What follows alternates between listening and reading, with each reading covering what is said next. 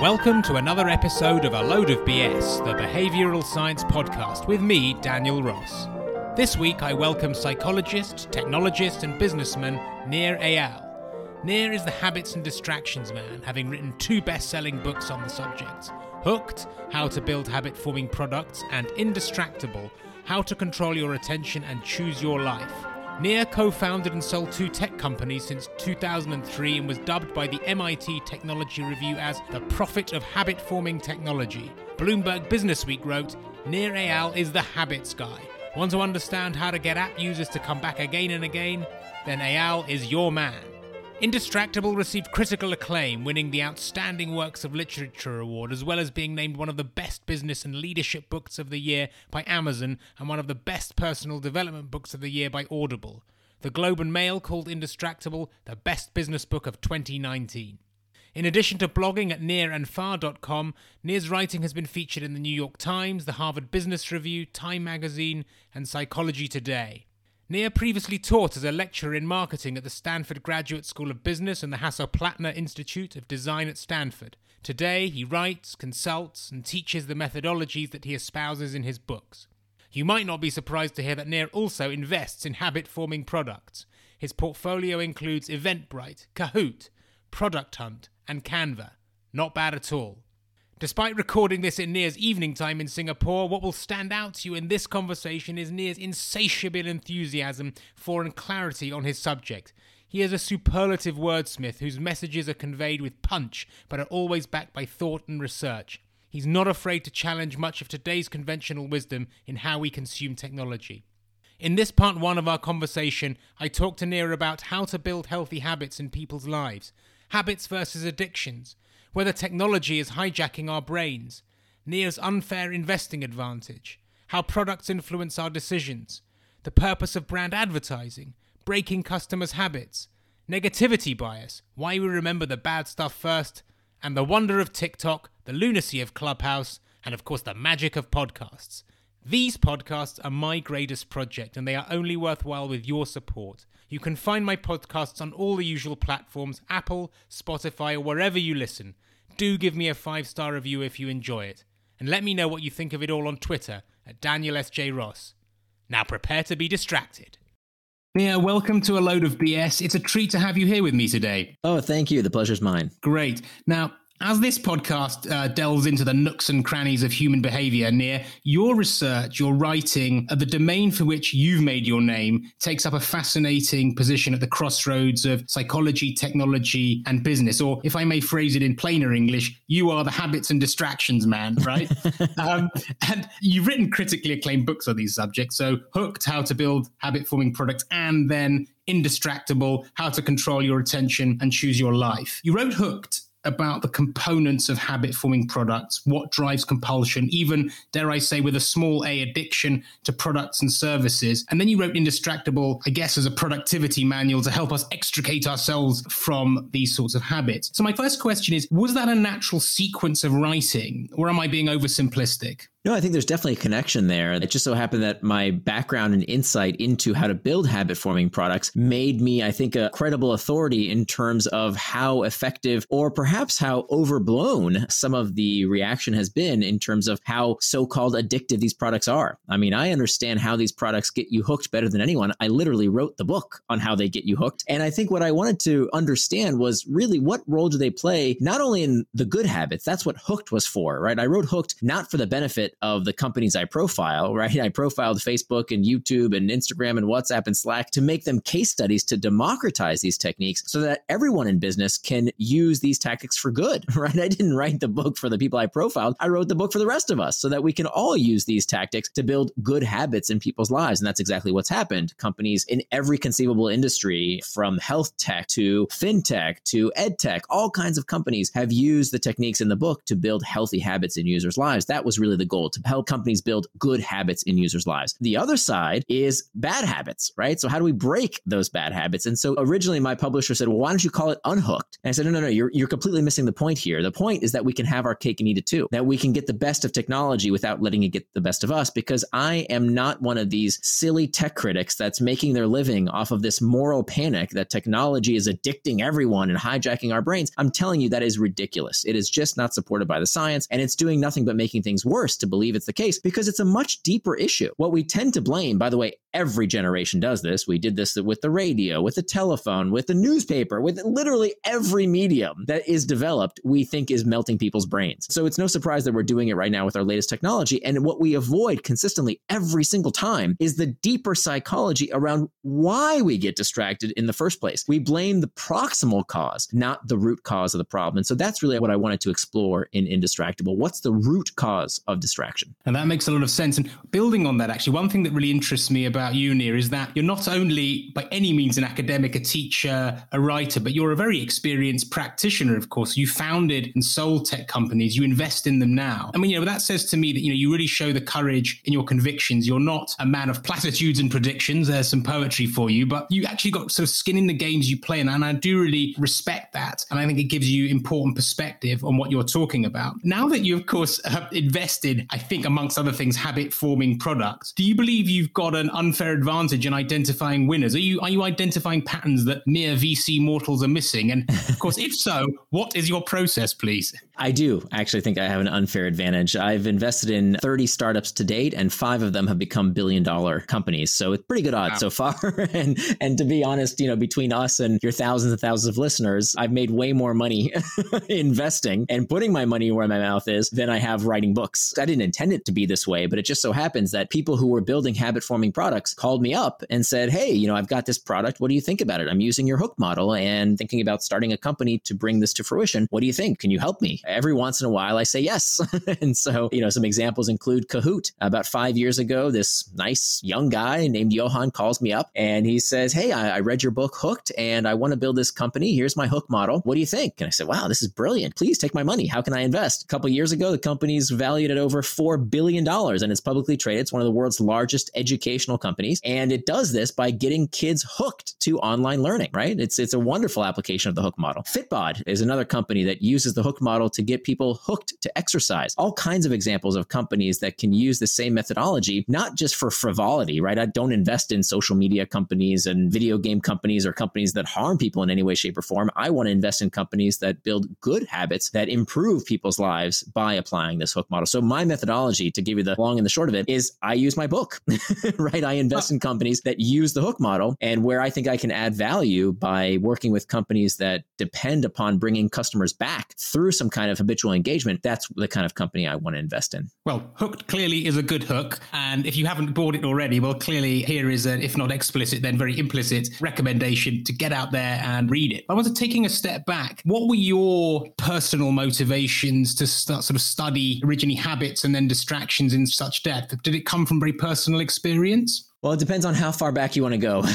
you know, I, right. I, think I've I've always been fascinated by human behavior, specifically how products change our decisions or influence our decisions and the psychology behind products. You know, I think probably that fascination for me started when I was a kid. I was clinically obese. I went to fat wow. camp. I remember my mom took me to the doctor and the doctor had this chart and he showed me, okay, here's the green zone, here's the yellow zone, here's the red zone, and here's you. You're way over here in the obese zone. And so, you know, I felt at one point in my life that food controlled me. And my first instinct, and as I think it is for most of us, is to blame the stuff around us, right? It's McDonald's fault. It's the sugar company's fault. It's everybody else's fault, but my own. But it wasn't until I had the epiphany through a lot of counseling that the reason I was overeating, it wasn't McDonald's fault. I wanted to blame them, but it wasn't the sugar company's fault. What was going on, it wasn't that I was eating just because the stuff was delicious. It was because I was eating my feelings. And look, everyone who who struggles with their weight. I mean, this is the problem, right? We eat when we feel lonely. We eat when we're bored. We eat when we feel ashamed about how much we've just eaten.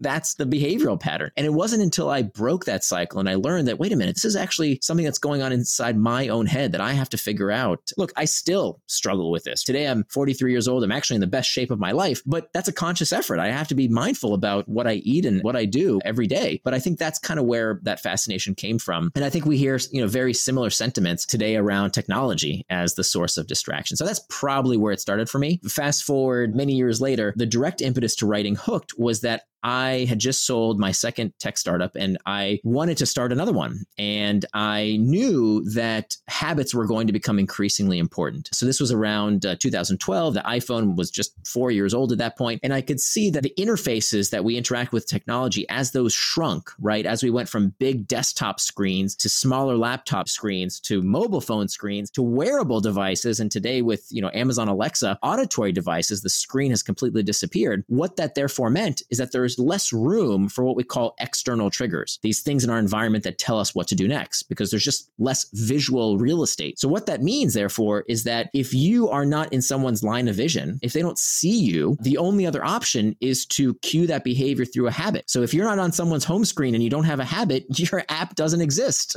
you might as well close up shop. And so, I knew that habits were going to be increasingly important as the visual interface shrunk. And so, I really wanted to know how do I build a habit forming product? And so, I looked around. I said, well, how did all these tech companies do it? How does Facebook do it? How does Twitter do it? How, how do these companies keep people coming back? And I didn't see a guidebook on how to do it.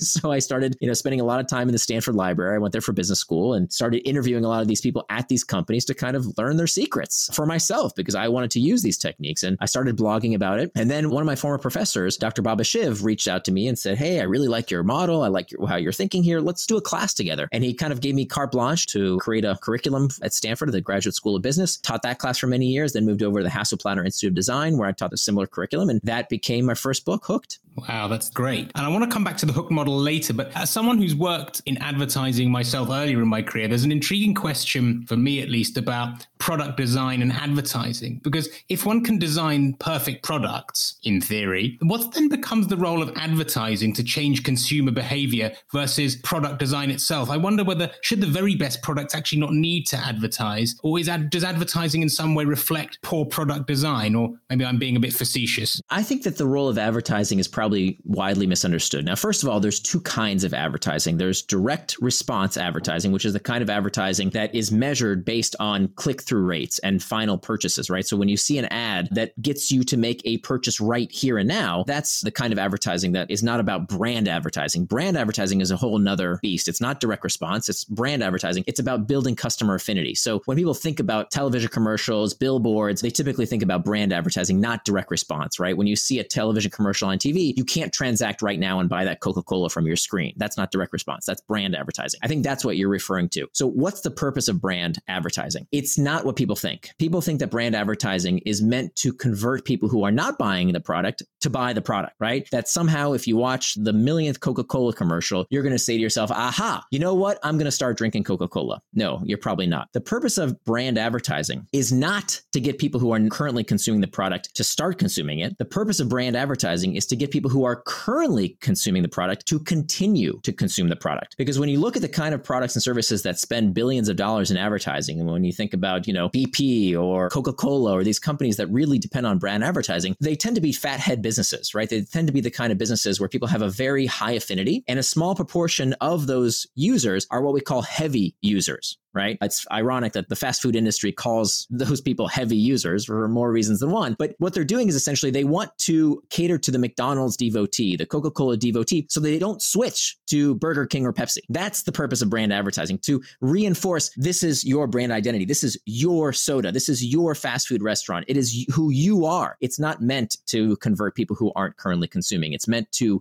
get the people who are currently consuming to continue and hopefully consume even more. So, I want to talk about habit forming addictive behaviors and the muddy waters that social media continues to find itself in on this subject. And I know this is something that you've spoken about widely. So, firstly, I want to be clear on what I think are some important definitions and misconceptions. What's the difference between being addicted and being hooked, if any? Sure. So let's start with an addiction. The definition of an addiction is a persistent compulsive dependency on a behavior or substance that harms the user. So my book is not called How to Build Addictive Products. That would be sadistic. We would never want to harm our users. That's never, I mean, it's in the book. I talk about the difference between addiction and habituation. So we would never want to addict someone intentionally. Now, it is an unfortunate byproduct that any product that is good and is used by a sufficient number of people will addict someone. Why? Because every analgesic, any analgesic is potentially addictive. Did you know that some people get addicted to drinking water? There is literally such a thing. That. that is a thing. There people get addicted to all kinds of things. Anything that solves pain, analgesic, someone will get addicted to. Not because they addict everyone, all kinds of things someone gets addicted to, but not everyone. Think about alcohol, right? Alcohol is way more addictive. Nobody would tell you that alcohol is not more addictive than, I don't know, social media, right? And yet, does everyone who drinks alcohol become addicted? Of course not. A very small percentage, 3 to 5% of the population gets addicted to alcohol. We call those people alcoholics, but not everyone who has a glass of wine with dinner becomes addicted to alcohol. Far from it. So why do we somehow think that, you know, everyone who touches Facebook is somehow going to become addicted? It's absolutely ridiculous. What we do become is perhaps habituated, right? What is a habit? A habit is nothing more than an impulse to do a behavior with little or no conscious thought. It's not mind control, certainly not an addiction. It's a habit. And if anything, these behaviors, they're not addictions for the vast majority of people. If anything, they're bad habits or perhaps a distraction. But we don't like using that vocabulary. We don't like calling it a distraction because when I call it an addiction, I can blame somebody. Mark Zuckerberg, you're addicting me. You're a dealer. You're a pusher. It's not my fault, right? If I call it a distraction, oh crap, now I got to do something about it. Well, that's no fun.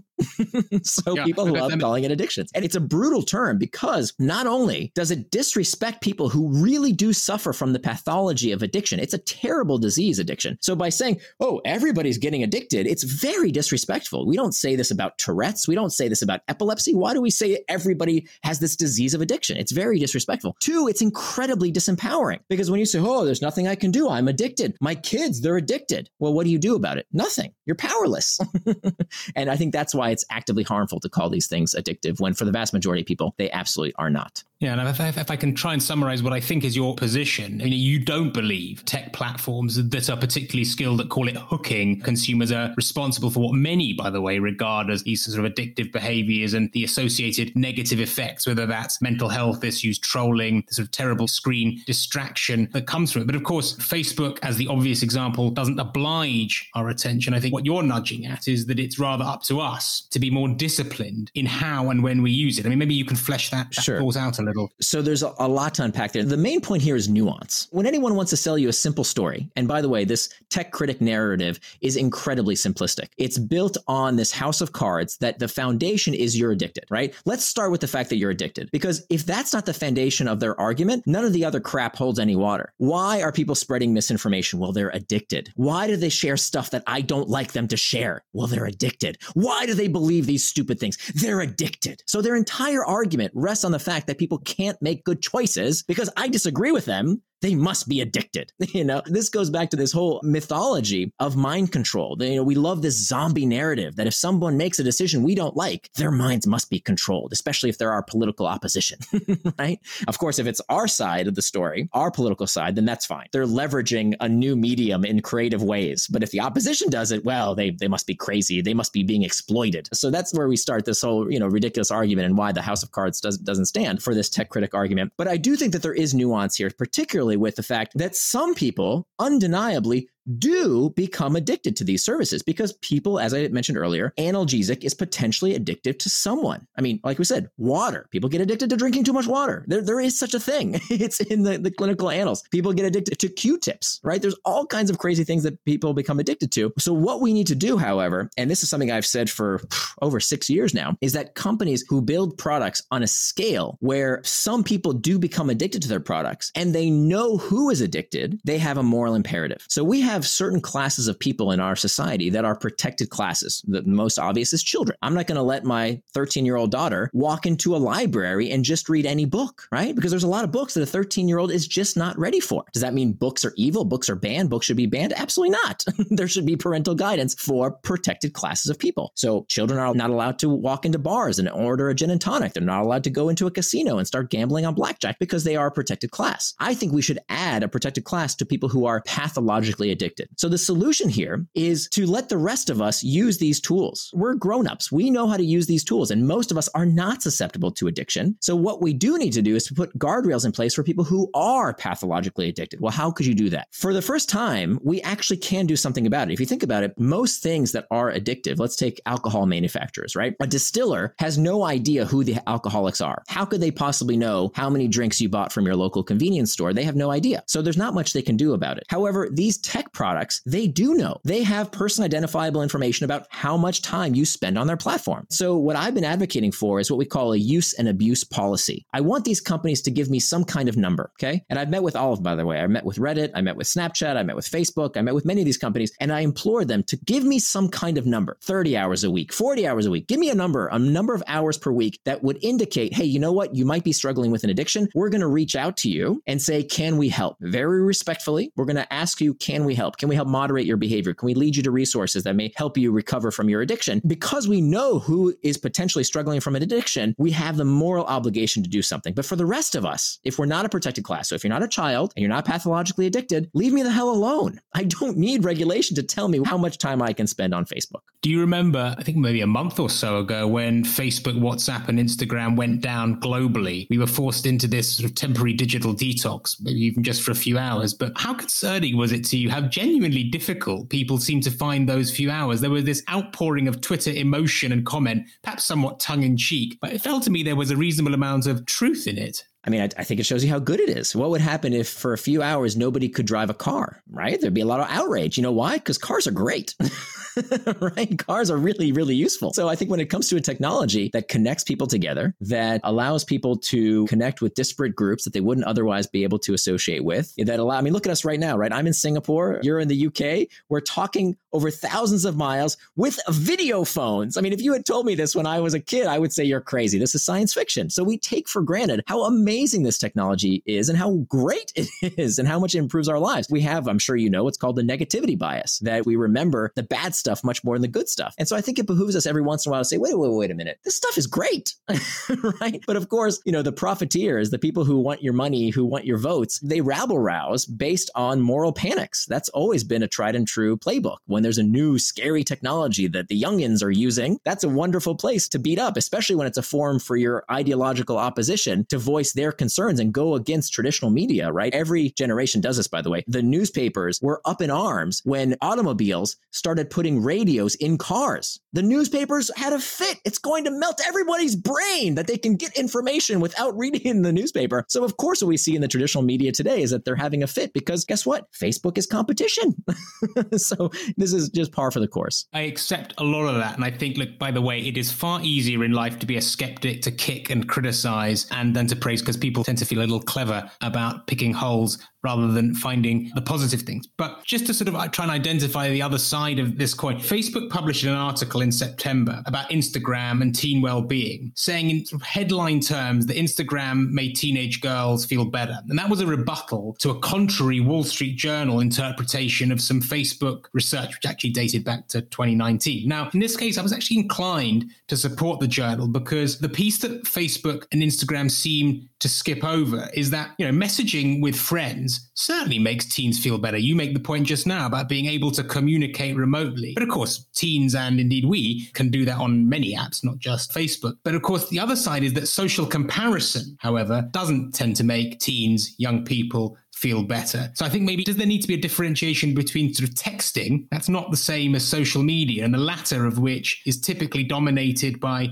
news feed that leans on sort of self-comparison, outrage, polarizing debate, and so forth. And by all means tell me I'm talking a load of BS, but mm. just a position I fancy taking. I appreciate that we need to figure out where products harm users I think that's a very important question. The tragedy is that that's exactly what Facebook tried to do. Nobody made them take that survey. They intentionally went out, and by the way, it was a very small survey of 30 teenagers, and they wanted to see how the product made them feel. Now, the real travesty is that they're never going to do that again. That's the real tragedy of this. This company, if you look at the report, they were trying to figure out how people felt about after using their product so that they could make the product better. they didn't want to make them feel bad. But if you actually look at the research, it was 30 girls that they interviewed. And by the way, no effect on boys, but for girls, I think it was something like 17% felt worse. The rest felt better or neutral, right? So okay, so this is the headline. You always heard in the headline, oh, you know, Instagram makes girls feel bad. But technology doesn't live in a vacuum. If you had a self reported survey, by the way, this didn't indicate depression, it wasn't any kind of medical diagnosis, it was self reported. The question was, how do you feel after using Facebook? And it was a five point scale, one being great, five being bad. And, you know, most people fell somewhere in the middle. If you would have asked the same exact question about how do you feel after watching cable news? How do you feel after going to school? Tell me what the response would have been. It probably also would have been that a proportion of the population would say it makes me feel like crap. So this is not surprising. So what has happened, I think it's a wonderful example. Cambridge Analytica scandal did the same exact thing. It was a non-event that was turned into and manipulated into something to do the exact same thing that these media outlets were deriding. They are deriding social media for manipulating your attention. And that's exactly what the media did with this story. It's exactly what the movie The Social Dilemma did. They used all the psychological tricks and hacks. Again, I know because I wrote the book on how they do it to get you to watch this movie on Netflix.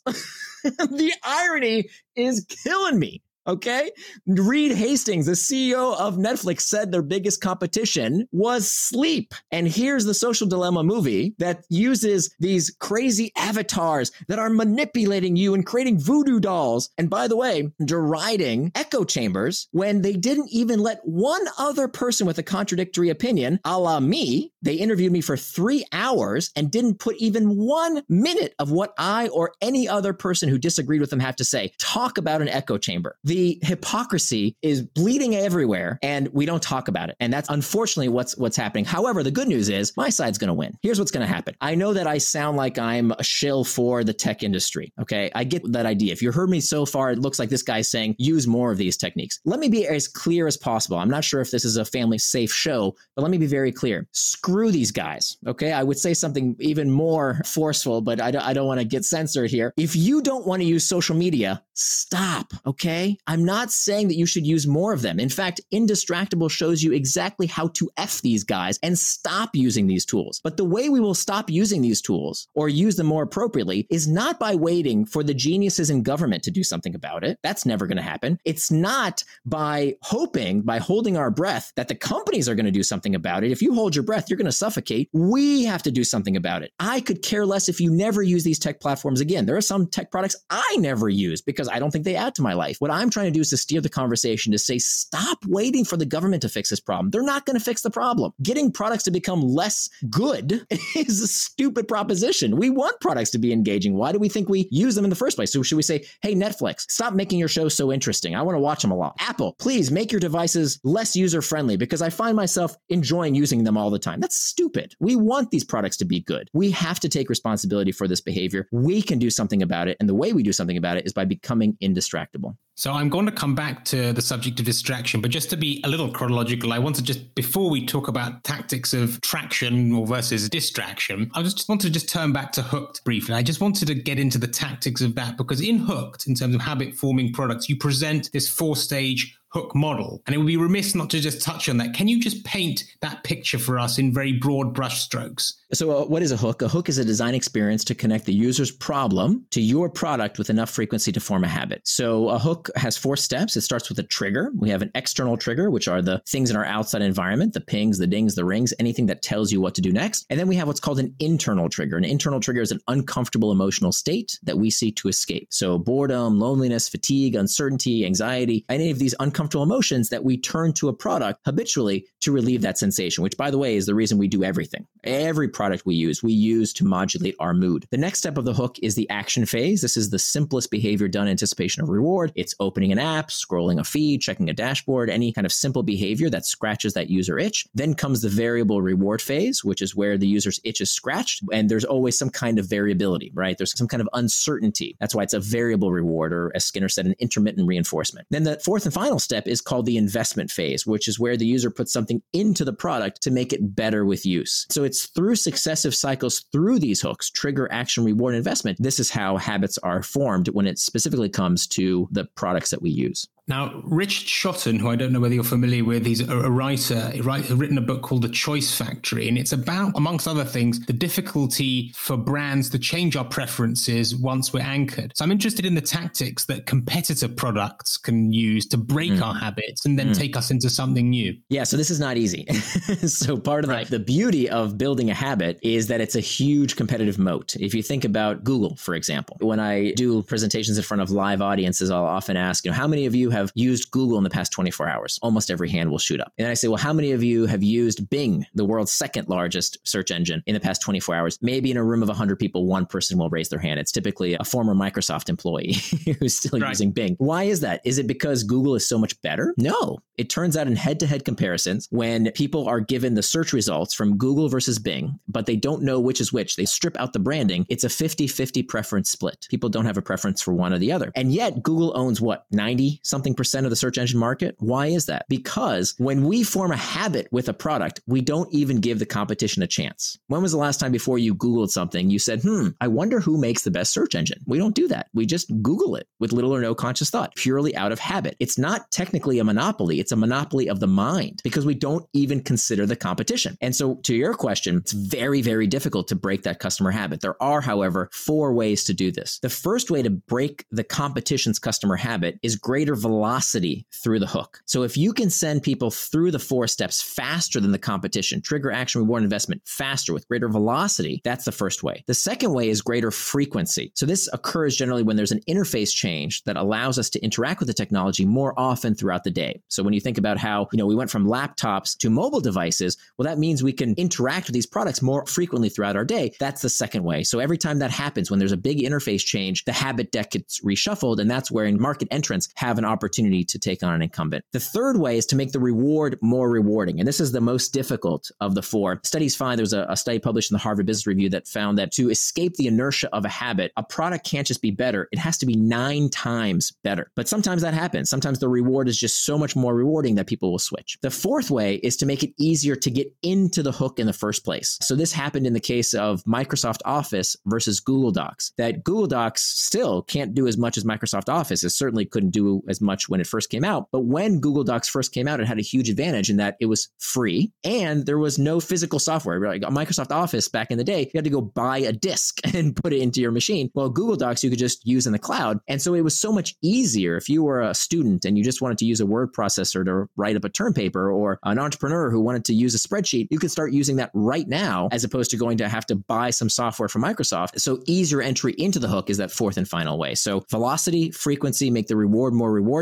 and easier entry into the hook. In the Choice Factory, Shotton talks about identifying life changing events. And of course, that feels quite topical now because he sort of, one could cite COVID as an example as a time when people are reflecting on or thinking about change, changing their product choices. I think that that idea probably works in some things and not for others. I think if you're talking about Google, which actually has its own verb, then you've probably got to work a lot harder than just identifying COVID, marriage, or career switches to move, move people yeah. over to Bing or other things. So, where that is relevant for sure is when there are new products to be bought, right? So when you are expecting a baby, you go from never buying diapers to all of a sudden buying diapers, right? So that is right. a place where new habits are formed. But still, you won't start using Bing over Google just because you had a baby. Right, exactly. And since writing the book, you mentioned, I think, Kahoot at the beginning, that's what company you've invested in. So I, I imagine that falls in this category. But can you give a few examples of companies that you've seen create, you know, mind blowing hooks in their products? Well, I'll tell you a product that I don't use because it's too good, and that's TikTok. I think TikTok makes Facebook, as much as people, you know, rag on Facebook for being too engaging, TikTok is a whole nother category. If you want to understand why TikTok is so engaging, it uses the same exact form factor. Do you remember? I don't know if you, I know that you're in the UK, but when I grew up, we had this television show called America's Funniest Home Videos. Did you have that? Equivalent of, yeah. Okay, eh, same idea. I mean, same we idea. would stop everything. This was back in the day, way before streaming, way before the internet, but I remember as a kid, life stopped at 7 p.m. because America's Funniest Home Videos was coming on. And what was it? It was just a bunch of pratfalls, right? It was the person stepping in a can of paint and the guy falling off the roof and, you know, clip after clip after clip of funny little videos. Well, that's what TikTok is, but it's always with you. You can use it anytime you want. And it uses the hook model in such a effective way. I mean, you've got the same internal trigger, right? The same reason we used to watch America's Funniest Home Videos. It's boredom. That's the internal trigger. The action is to open this app But instead of waiting for 7 p.m. on Thursday nights to watch the show, it's in your pocket at all times. You just open the app. The variable reward, of course, is just like a slot machine. It's new content all the time. You get the next video, the next video, the next video. There's always something interesting, and you never know what the next video might be about. And then, of course, the investment is, and this is where they really excel, is that based on your investment in the product, how long you watch the video, what you like, all these metrics that they're collecting about you, they are tailoring the product to meet your needs. So if they see that, hey, you really like videos with dancing in it, you're going to see more videos of dancing. And it's just so well done that it's actually something that I had to uninstall from my phone because I found I was wasting too much time using it. But that's a product that I think is really, really amazingly designed to be incredibly habit forming. Well, since you mentioned TikTok, then I can't help but ask do you think that the investors and founders of Clubhouse need to read Hooked?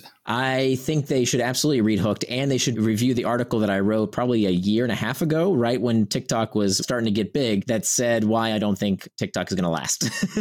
Clubhouse, you mean? Uh, sorry, Clubhouse. Why I th- why I had doubts about Clubhouse. I'm in the same camp, but I'll be curious to find out. Not that I wish uh, failure on. No, no, no. Of course not. Of course not. I, I just think there's some real structural problems. I think a synchronous crowd communication is really tough because of this aspect of variable reward that people expect if the internal trigger is boredom, if the reason you tune into Clubhouse is to be entertained, if that's the internal trigger, I don't want to wait. I want to be entertained right now. So if the choice is Clubhouse, where eh, nothing interesting is happening, versus TikTok, when there's always something interesting happening, well, where do you think people are going to go? Exactly. And let's stick to podcasts, therefore. Exactly. Actually, this is a great point. So the fact, you know, podcasts are not synchronous, they're not live, right? So the fact that I can tune into your podcast whenever I'm ready for it and it's going to be entertaining, that's absolutely right. I mean, this is really why podcasts have, have taken off over the past decade or so, is exactly this reason.